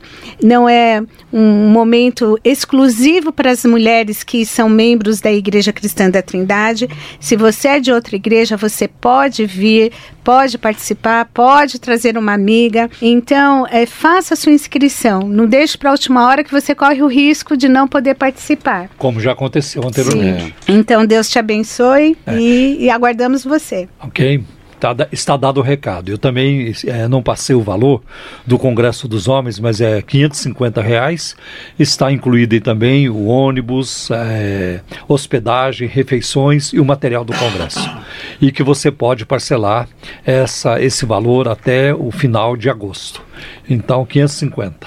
O das mulheres, é, nós estamos, estaremos indo para um outro hotel em outra cidade. O valor do nosso congresso, também com tudo incluso, o ônibus, a hospedagem, material, é 720. Esse valor você consegue ir dividindo até setembro, né? E o nosso congresso será em outubro. Deus te okay. abençoe. Igreja Cristã da Trindade. Telefone 0 Operadora 11 3539 5919. Site www.ictrindade.com.br. Endereço: Avenida Fagundes Filho, número 55, ao lado da estação do metrô São Judas. Igreja Cristã da Trindade. Você está ouvindo programa Um Toque de Deus. Um toque de Deus. Direção e apresentação: Pastor Paulo Romeiro. Ok, eu peço hoje licença a vocês, queridos ouvintes, que enviaram suas perguntas. Nós não temos condições de respondê-las hoje, mas com certeza a partir do próximo programa, porque vamos tratar desse assunto muito delicado que é o abuso sexual é, de crianças, abuso sexual infantil. E este é um tema é, que nunca vai embora, as estatísticas são alarmantes e elas é, mudam sempre, infelizmente, para pior. E com isso, trouxemos aqui hoje a Renata, a esposa do pastor André. Linda. É, é, ela tem Com uma, certeza. ela tem uma ONG é, chamada Reaja, justamente para a, orientar, assistir, ajudar pessoas ou famílias é, que passaram por essa situação. Tem também a participação da minha esposa, Simone. É, ela vem dar aqui um apoio psicológico na discussão. Então, é, nós vamos agora então introduzir essa conversa. Renata, eu gostaria de que você começasse, se você tiver algum um número ou outro sobre, em termos de estatísticas, e aí entrar no assunto aí vocês duas, tá bem? Tá certo, pastor. É, a gente tem trabalhado ali no Reaja, né, com prevenção e enfrentamento ao abuso sexual infantil. Convido você a conhecer também o nosso Instagram, é o re_aja.oficial. É, e a gente tem trabalhado com treinamento de pessoas que trabalham com crianças, igrejas, adultos, é, porque é uma triste realidade o abuso sexual. Há algumas estatísticas que mudam a todo momento, né? Mas são estatísticas do Ministério da Saúde, estatísticas também do Disque 100, e que dizem que a, a cada três a quatro horas no Brasil, uma criança, ela sofre abuso sexual. Então, é um número muito alto. A estatística também mostra, por esses mesmos órgãos, com uma variação muitas vezes para mais, infelizmente, é que os abusos acontecem em 70% dos casos dentro da casa, né, dentro da família, onde a criança deveria estar sendo protegida, onde a criança deveria estar sendo é, acolhida, amada, é onde o lugar onde ela mais sofre abuso. Então, mais de 70% dos casos eles ocorrem em ambiente familiar e, e, também os casos também de, de registro são muito maiores de meninas do que de meninos, né? Há aí um, um número de 75% dos casos de registros. Aí a gente está falando de denúncias, né? Quer dizer, acontece mais com Meninos? Os regi Não, com meninas. meninas os registros, os registros, registros, as denúncias são maiores nos casos de meninas, são 75% contra 25% certo. de denúncia de abuso sexual contra meninos. Mas aí também a gente tem uma questão. É, culturalmente, os homens, os meninos, falam muito menos do que as Exatamente. meninas. Então a gente sabe que esse também não é um dado real. Ele é só a ponta do iceberg, a gente não tem aí uma, uma totalidade de, de dessa, dessa dimensão. Então, é, e no Reage a gente tem cada vez mais encontrado casos de meninos que são abusados e de homens que hoje têm conseguido contar a respeito do abuso que sofreu. Então, isso também é uma coisa que acho que a gente precisa desmistificar né? São não só meninas sofrem abuso, não só homens abusam de criança, mulheres também abusam. Então são algumas coisas que eu acho que a gente precisa começar desmistificando. O abuso é tanto para meninos e para meninas acontece, embora os, ah, os registros são maiores para as meninas, e homens abusam mais do que as mulheres. Ah, os números também apontam que os abusadores são em muito mais, em grande maioria são homens, mas mulheres também abusam e são muito menos denunciadas do que os homens. Então também aí a gente pode ter um registro mascarado. Ok, é, é, é bom lembrar também que a pedofilia, o abuso sexual infantil, o abuso de uma criança, além de ser pecado à luz da Bíblia, ele é crime. Porque nem toda prática é condenada pela Bíblia é reconhecida como crime. Por exemplo, a, a, a Bíblia condena a idolatria, Isso. mas ninguém é preso porque adorou um ídolo. É verdade. Agora, a questão do, do abuso sexual infantil, além de ser um pecado, é, é, também crime, né? É, na maioria das sociedades do mundo. Então eu, é, é, eu creio que tem mais informações aí que vocês poderão passar. Eu acho que seria importante definir o que é abuso, uhum. né? Porque às vezes as pessoas pensam que abuso só se caracteriza por uma questão. É, eu acho que é importante a gente é, classificar, Renata, o que, que é um abuso, para que as pessoas possam entender isso. Tá, eu, eu, a gente sempre gosta de frisar que o abuso sexual ele pode vir de diversas maneiras e daquelas que às vezes você hoje aqui vai ouvir e vai de repente identificar que você sofreu um abuso, inclusive, na sua infância, na sua adolescência, porque às vezes a gente é, acha que o abuso sexual ele é só o ato sexual com penetração e na verdade o abuso sexual ele se dá de diversas maneiras, né? O artigo é, 217A ele ele a, a, é, engloba como abuso sexual com, com, com pena né, de, de prisão de 8 a 15 anos qualquer ato libidinoso contra uma criança ou um adolescente, ou seja, é, algo que tenha uma intenção sexual. Né? Então, Até qualquer... passar a mão. Qualquer coisa. Qualquer, né? coisa, qualquer coisa que tenha uma intenção sexual. Então, nem às vezes não precisa nem ter toque físico, pastor. É. Às vezes uma fala maliciosa Exatamente. com intenção de excitar-se, né, desse esse abusador ter prazer sexual ele já está cometendo um abuso. Sim. E isso também é passível de denúncia, né? Então, eu vou colocar aqui então algumas questões. Uma criança, é, alguém que coloca a mão nas partes íntimas de uma criança, é, que mostra o órgão genital para essa criança, né? Ou pede para que essa criança mostre o seu órgão genital, que envia mensagens de texto, né? Então, pela internet também é é possível cometer abuso. Envia mensagens de texto com conteúdo malicioso, pornográfico, ou imagens também, né? Ou envia, por exemplo, material pornográfico com essa criança na intenção de despertar a curiosidade dessa criança para preparar um terreno para o abuso físico, né? Então, tudo isso já é, é, identifica um abuso sexual. É, às vezes a gente tem uma, uma a mania, né, a cultura de perguntar mais ou menos assim para a criança, né? Isso não deve acontecer, né? É assunto para mais de metro, mas enfim, é, a gente tem mania de perguntar para a criança assim, ah, mas como foi? Colocou a mão onde? Foi por dentro ou por fora da roupa? Como se isso tivesse um peso de mais gravidade ou menos gravidade. Uhum. E, na verdade, qualquer uma dessas situações é um abuso sexual, por dentro da roupa, por fora da roupa. Isso tem peso na justiça, né? No momento de audiência, isso tem peso para agravamento da pena, enfim. E mas para a criança, psicologicamente, os traumas que são gerados, não há a menor diferença. Então, todas essas coisas e muito mais, né? Tudo aquilo que constrange, tudo aquilo que traz é, de alguma forma prazer sexual para esse indivíduo, para esse adulto ou esse adolescente mais velho que está constrangendo uma criança é considerado abuso sexual passível de pena. É, e eu acho que isso é muito importante das pessoas saberem que, inclusive, a omissão delas também é crime. né? Exatamente. Porque às vezes tem pessoas que sabem, mas fingem que não sabem, é, tentam acobertar, porque assim, é alarmante quando a gente pensa que 70%, pelo menos, dos, dos é, abusos que foram relatados acontecem em ambiente familiar. Isso mostra que são pessoas conhecidas.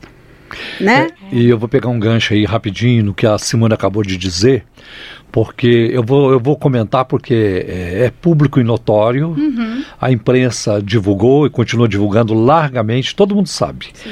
os casos de pedofilia na Igreja Católica. Né?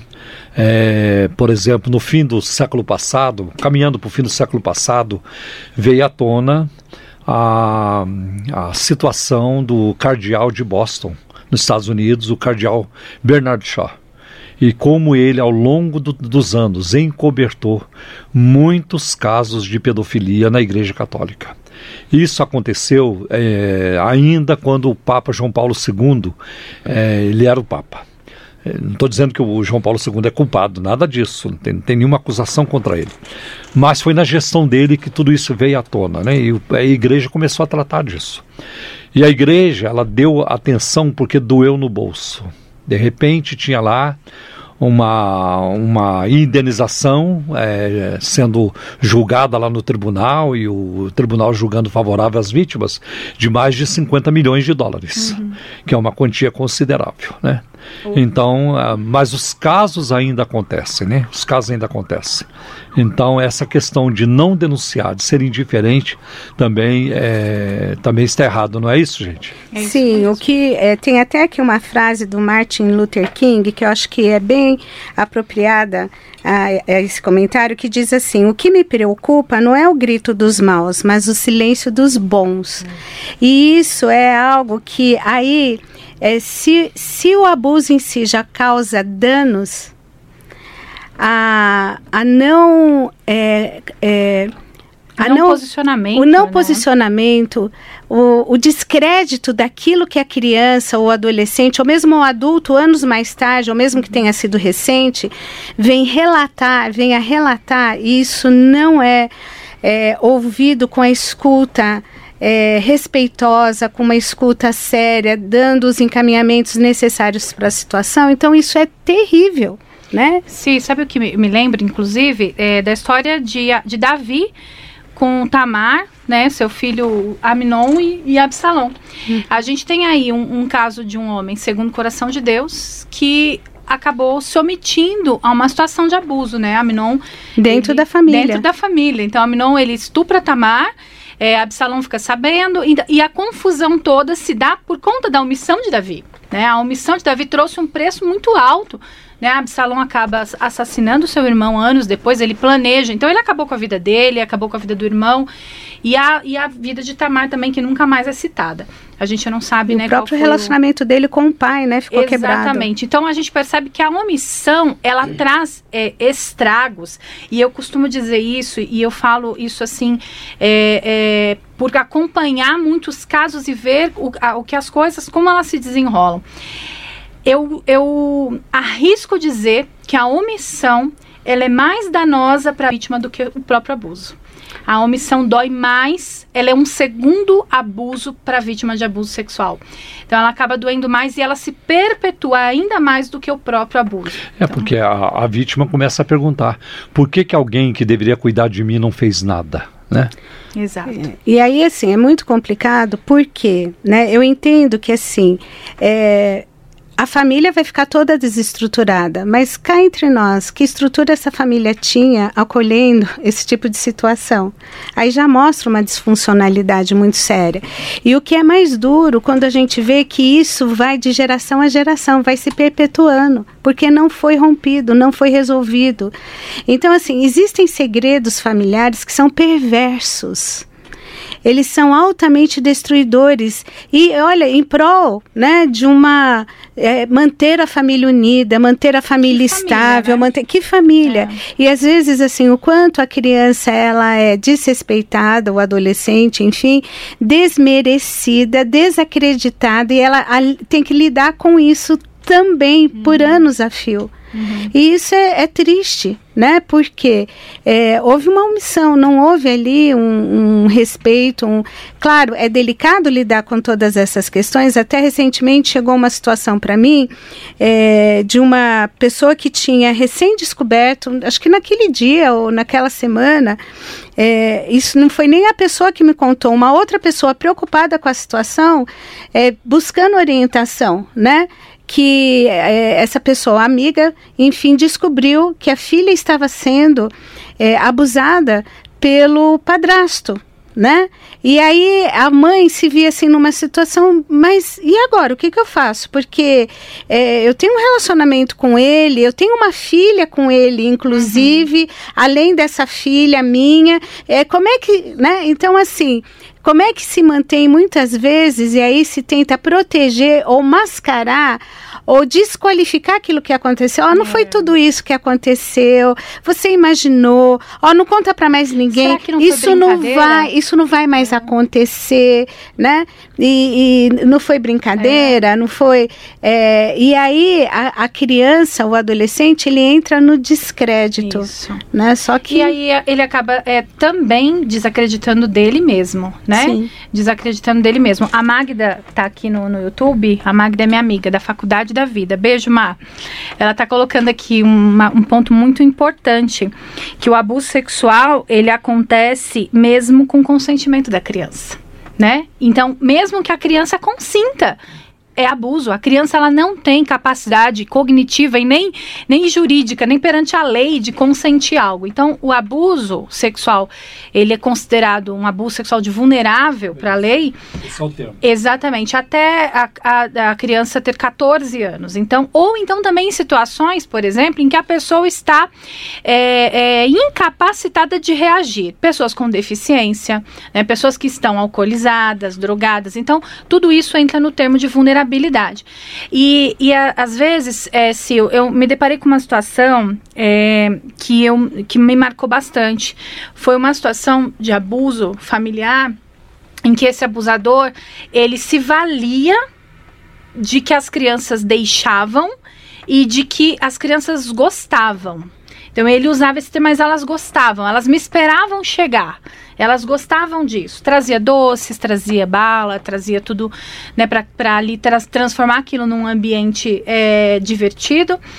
E, e isso para ele, então, era. Um ambiente sedutor. É um né? ambiente sedutor. Que ele mesmo criava. Que ele né? mesmo criava. E, e justificava, justificava, ainda. Quer dizer, eu não fiz mal. Isso, né? achava. Eu e ele acreditava mal, porque nisso. É, eles gostavam, elas gostavam, é, é. elas se esperavam, elas queriam, é elas. Tem, uma, inclusive, uma frase que é do dos, da, da, dos SEDES. Né?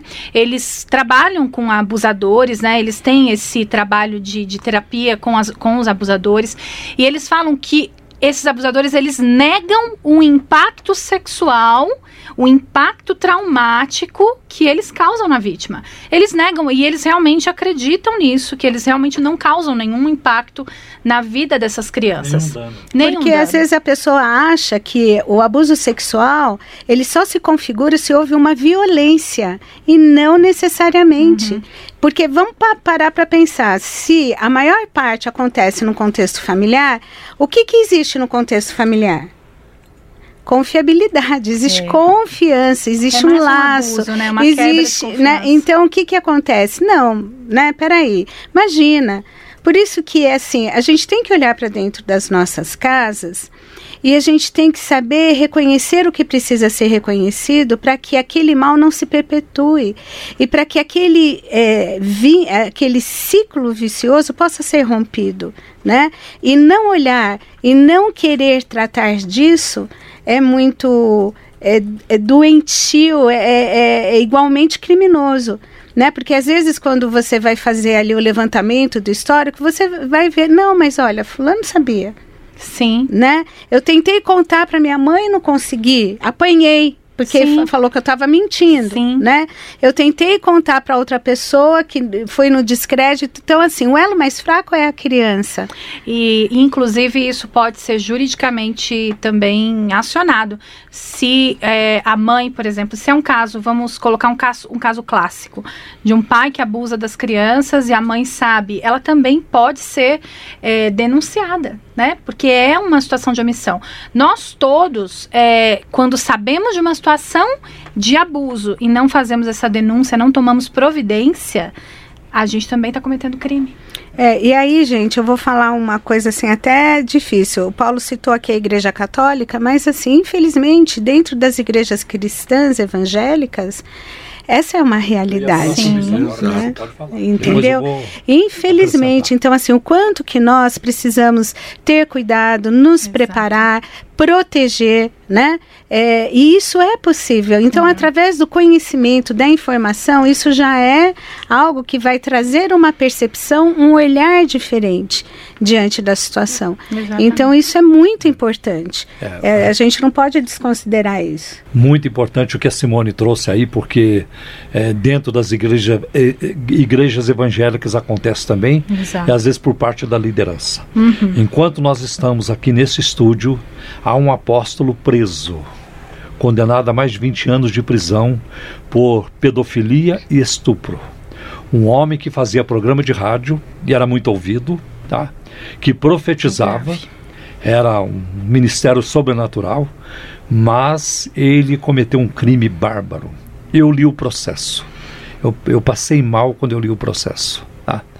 Aí a, a minha esposa perguntou o que que aconteceu. Eu falei assim, olha, é melhor você mesma ler, porque você mesmo ler, porque eu não consigo é, contar. É muito muito feio, muito muito nojento, muito é imundo o que aconteceu. Então está dentro das nossas igrejas e eu adoto o seguinte a, seguinte prática na igreja cristã da Trindade. Uma criança na nossa igreja não pode ir sozinha ao banheiro. E eu já barrei algumas vezes eh, meninos, meninas, né? Eh, seus 9 anos, 10 anos, quando eu vejo estar indo no banheiro, eu cerco. Onde você está indo? Ah, estou indo ao banheiro. Volta e pede para o teu pai ou tua mãe te levar ao banheiro. Certíssimo. É.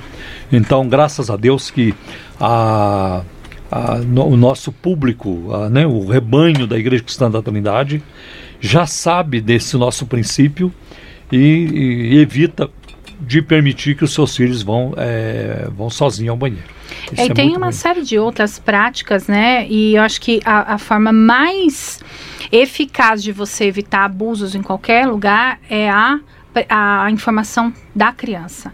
A criança, ela precisa ter as informações, elas precisam de casa receber essas informações. Então, assim, não tenha vergonha, não tenha tabu de falar com seus filhos a respeito de, de- das partes íntimas, dos nomes corretos das partes íntimas, né? A gente usa alguns apelidos, usa alguns nomes, né, lúdicos, não tem problema usar, mas desde que a criança também conheça os nomes corretos, porque não são, é, não, não é vergonhoso. A gente chama cotovelo de cotovelo, chama testa de testa, e às vezes as partes íntimas a gente tem costume de chamar de qualquer coisa para não falar os nomes corretos. E a gente precisa, então, ensinar as crianças que ninguém pode, Sim. né, tocar, ninguém pode acariciar, ninguém pode fazer cócegas, brincar com as partes íntimas. Porque assim a gente vai estar protegendo. E nas igrejas, há uma série de coisas que podem ser feitas, né? Pode, é- é a regra dos dois adultos. Sempre dois adultos com as crianças na, numa mesma sala, no mesmo ambiente. Não é permitir que as crianças vá sozinhas. Muitos, muitos casos de abuso sexual em igrejas, a gente tem ouvido quando a gente vai em algumas igrejas dar treinamento, acontecem no banheiro. Acontecem no banheiro, né? E eu acho assim é que a gente precisa ficar atento nesse sentido de é, fechar as possibilidades. E ainda a gente Porque ali fechando, não tem câmera. Exatamente, né? No banheiro não tem câmera. Mesmo a gente fechando as possibilidades, a gente sabe que ainda acontece, né? E a postura da igreja também precisa ser sempre de, é, é, de não se calar, né? E a gente, assim, no- nossa situação ela é conhecida por todos. Quando a gente é, é, criou o Reaja, é, nas, nas igrejas que a gente vai, na- nos programas que a gente vai, a gente sempre conta a nossa, nosso caso, né? A nossa filha, né, minha, do André, foi abusada dentro da igreja, sofreu um abuso há anos atrás dentro da igreja. Mesmo com todas as informações que a gente tinha, mesmo com tudo o que a gente é, é, fazia, né, e falava, ainda assim aconteceu, né? Graças a Deus, é, ela conseguiu romper com silêncio, né? Louvo a Deus também, já falei isso para vocês várias vezes, mas eu louvo a Deus pela postura da igreja e eu me emociono de novo. Falar eu me emociono, mas eu louvo a Deus pela postura da nossa igreja, sabe, de não ter escalado. A Simone já vem com o lencinho dela, que ela tá preparada, que eu sei. né? A bolsa da Simone é um perigo. Mas obrigada, Si. É, eu louvo a Deus de verdade pela vida do pastor Paulo da Simone, pela postura né, que vocês tiveram. E eu acho é, interessante que olha o que Deus fez, né? O, o que Deus fez, porque hoje a gente vê a Júlia é, crescendo em Deus assim e, e sendo usada para que outras pessoas sejam curadas nessa área também. Ajudando né? ativamente ajudando no Reaja, ativamente no Reaja Sim. com outras meninas, né, que Exato. ela tem alcançado também nessa, nessa área. Mas eu louvo a Deus porque assim é, isso não é algo que a gente é, é, esconde. Tem até um filme da, da, da Disney, um filme novo que é Enco- Encanto. Encanto. Encanto. Encanto. Tem até uma musiquinha que fala não falamos do Bruno, né? Não falamos é um assunto intocável o Bruno.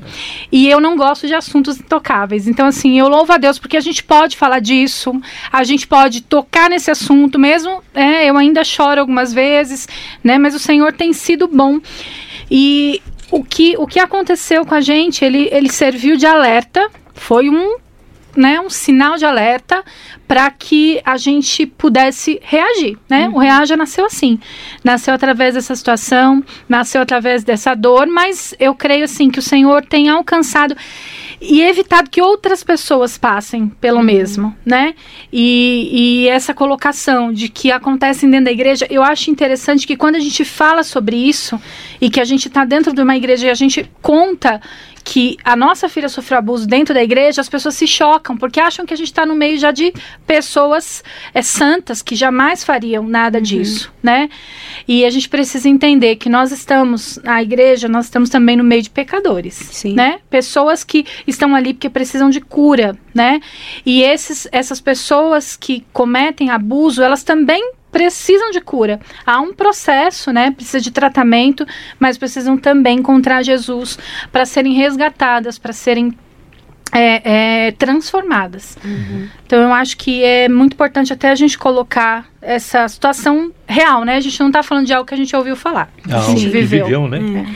E assim, o mais lindo disso tudo, eu acho que fica aí uma uma uma vitória nesse sentido, assim, aquilo que de ruim aconteceu conosco não é ah, é uma parte da vida, não se torna a vida, É né? Não se torna a identidade, mas uma coisa que aconteceu e o que fazer para algo ruim que aconteceu, né? Não é assim, ai, graças a Deus que aconteceu, não. Não. Apesar de Isso. Deus me fez nessa dor construir algo que pudesse me ajudar na minha Isso. dor e isso ser estendido para ajudar outras pessoas. Então isso é algo precioso, né? De algo ruim, de algo é, trágico que jamais deveria ter acontecido, mas que é, a busca de, né?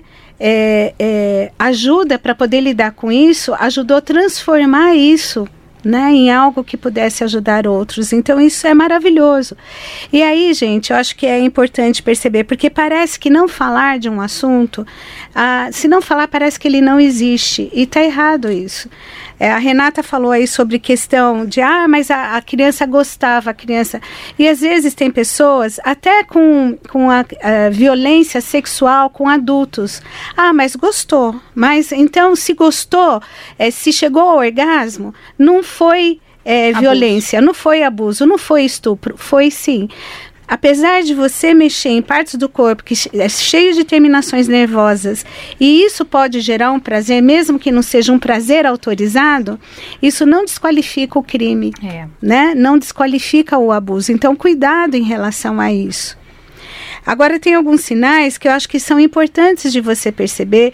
E assim, quando a gente fala sobre isso, de que você tem que conversar, eu entendo que tem muitas pessoas que não sabem, ou por dificuldades, ou porque se depararam com isso lá atrás e não tiveram ajuda, e não sabem como encaminhar as coisas. Hoje existe referência, existe ajuda, existe como você buscar isso. Por exemplo, o Reaja, Reaja tem material, é, a, a Renata vai em igrejas e escolas, instituições, para poder orientar os profissionais que trabalham com as crianças e também material para trabalhar com as crianças com orientação sobre isso. Então, hoje existe uma gama muito grande de coisas que podem acontecer. Né?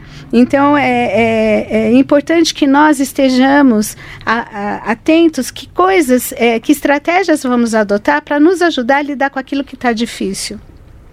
O não saber, para mim, gente, não é um problema, mas eu acho que o não saber ele abre a porta para a gente buscar né? Olha, eu não sei como fazer isso. Uhum. Onde eu busco orientação? Onde isso. eu busco ajuda? Onde eu busco material para poder fazer isso? E tem. E tem boas coisas. Tem, muita, tem muito lixo, mas tem muita coisa boa acontecendo. E, gente, tem muita coisa boa acontecendo no contexto cristão evangélico. Uhum. Então, isso é importante. Reage é um deles. É né? verdade. Então, assim, é, a partir de, de uma situação de abuso, isso desencadeia e pode desencadear alguns traumas na pessoa. Então, o que, que acontece? Às vezes, algumas coisas vão ser desenvolvidas na pessoa que é, sofreu abuso. Eu, alguma, eu vou citar aqui algumas coisas, mas eu não quero que com isso você pense que toda pessoa, por exemplo, que sente ansiedade sofreu abuso. Uhum é, não é característico só de quem sofreu abuso, a ansiedade, a depressão, mas pode ocorrer em quem é, passou por situações de abuso, é, desenvolver quadros de ansiedade, medo generalizado, depressão, baixa autoestima, síndrome de estresse pós-traumático, rejeição do próprio corpo, masturbação compulsiva, retraimento social, déficit em habilidades sociais, é, problemas com identidade sexual e outras coisas. Não que essas coisas que eu acabei de citar é só característico de quem sofreu abuso. Eu acho importante dizer isso, mas é, são sinalizadores para a gente começar a prestar atenção. E às vezes na vida adulta isso começa. A criança, muitas vezes, ela vai sinalizar algumas coisas mesmo não tendo a compreensão total de que o que ela sofreu foi um abuso, porque uhum. às vezes isso pode demorar anos até que a pessoa tenha consciência de que aquilo que aconteceu foi um abuso. A criança às vezes sente um, um mal-estar, ela não consegue digerir direito aquela situação, mas ela não consegue nomear o que exatamente está acontecendo. Então eu acho que isso é importante, porque às vezes, nossa, mas você está contando agora um negócio que aconteceu não sei quantos anos, é. agora eu consigo contar, agora eu consigo ter consciência e percepção do que aconteceu. E o contar, gente, é, ele faz parte do processo porque ele ajuda a romper com o silêncio. O silêncio ajuda a perpetuar situações de abuso, principalmente em todas as situações, mas principalmente na família. Então, o silêncio, né, ele, ele pode ser perverso. Às vezes a criança não conta porque ela está sendo realmente ameaçada.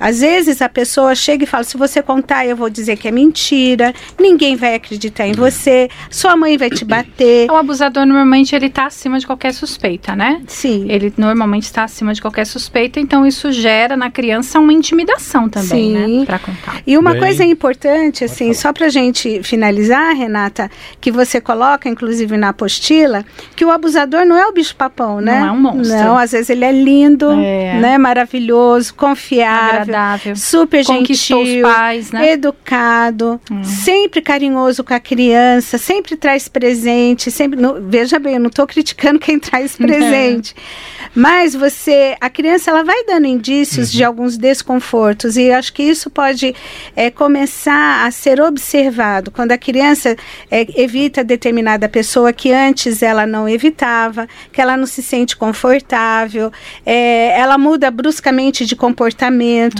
o rendimento escolar dela pode ap- apresentar um, déficit, é, coisas podem estar sendo sinalizadas, a criança é, pode ter é, enurese, que é não segurar o xixi, ou ecoprese, que é não segurar o cocô, você vê assaduras constantes, machucados vai longe, e né? outras coisas, mas eu acho que é importante falar, a gente já está encerrando por É, causa do tá horário, o horário. mas assim, algumas coisas vão aparecendo e a gente vai tentando justificar de outras formas. E são olhares que precisam ser vistos com atenção, né? Porque podem ser sinalizadores importantes. Exato. Muitas coisas importantes foram tratadas aqui hoje. Deixa a Renata passar o Instagram. Estão pedindo come- aqui. Ah, Passa vou de passar novo. É rapidinho. É re underline aja ponto oficial. Ok. E agradeço muito a presença da minha esposa, da Renata. André, você sempre aqui. Tamo junto. Daniel ali na, na técnica, muito obrigado, Daniel. Algo acontece quando rasgo o meu coração pra ti.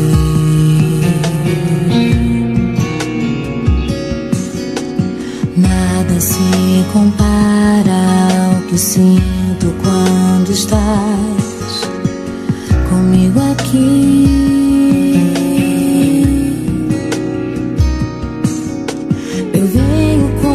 Estou, trazendo a minha dor, mas crendo que não mais a levarei.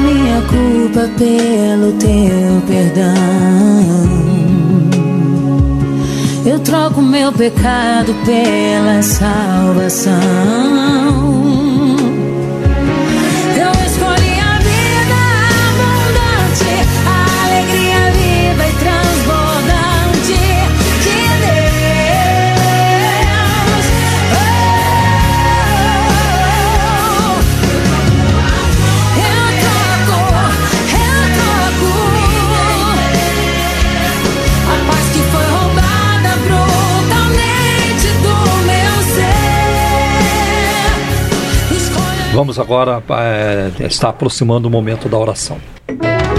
Momento de oração. No programa Um Toque de Deus. Momento de oração. Nós vamos orar neste momento. Eu quero colocar essa questão da, da- do abuso infantil, orar pelas crianças em situação de risco é, e que estão, infelizmente, sendo abusadas, para Deus livrá-las, afastar o abusador e que elas possam ser tratadas de forma adequada é, à luz da palavra de Deus também, principalmente. Vamos orar também pela situação na Ucrânia, né, para Deus afastar a guerra, o conflito e que tudo se resolva através de meios pacíficos entre a OTAN, a Rússia e a Ucrânia e os Estados Unidos também. Oremos então. Pai, em nome do teu filho Jesus, nosso divino mediador, nós buscamos a tua face neste momento, muito agradecidos pelo programa de hoje, pelos nossos ouvintes, Sim, pelos sim. nossos mantenedores. Recompense o Senhor pelo envolvimento, pela participação neste ministério. E continue abençoando, Senhor, ao Ministério Reaja, a Senhor abençoando Sim, a- sim. a, senhora Renata, Renata, todos que estão Pai. envolvidos, a Júlia. E, Senhora, continua com a tua mão estendida sobre essa situação. Amém. Protege as crianças, Senhor. Livra-as de todo Senhor, mal. Senhor, que, que haja um grito, Senhor. Que o, o silêncio seja rompido. Em nome de Jesus. E, Senhor, que as pessoas que têm essa tendência para abusar, Senhor, sejam também libertas dessa, dessa influência maligna, diabólica, Senhor. Dá vitória, protege Sim, as sim, crianças, Senhor, em toda Jesus. parte. Dentro das igrejas, fora das igrejas, nas famílias, nas escolas, em todo lugar. Senhor, acampa o teu anjo à volta de cada uma. E nós eh, te oramos e já te agradecemos pela fé, em nome de Jesus. Amém. Amém. Amém. Deus a abençoe a Deus. todos. Acabamos de apresentar programa Um Toque de Deus. Oferecimento Igreja Cristã da Trindade. Endereço Avenida Fagundes Filho, número 55, ao lado da estação do metrô São Judas. Um Toque de Deus. Apresentação Pastor Paulo Romeiro.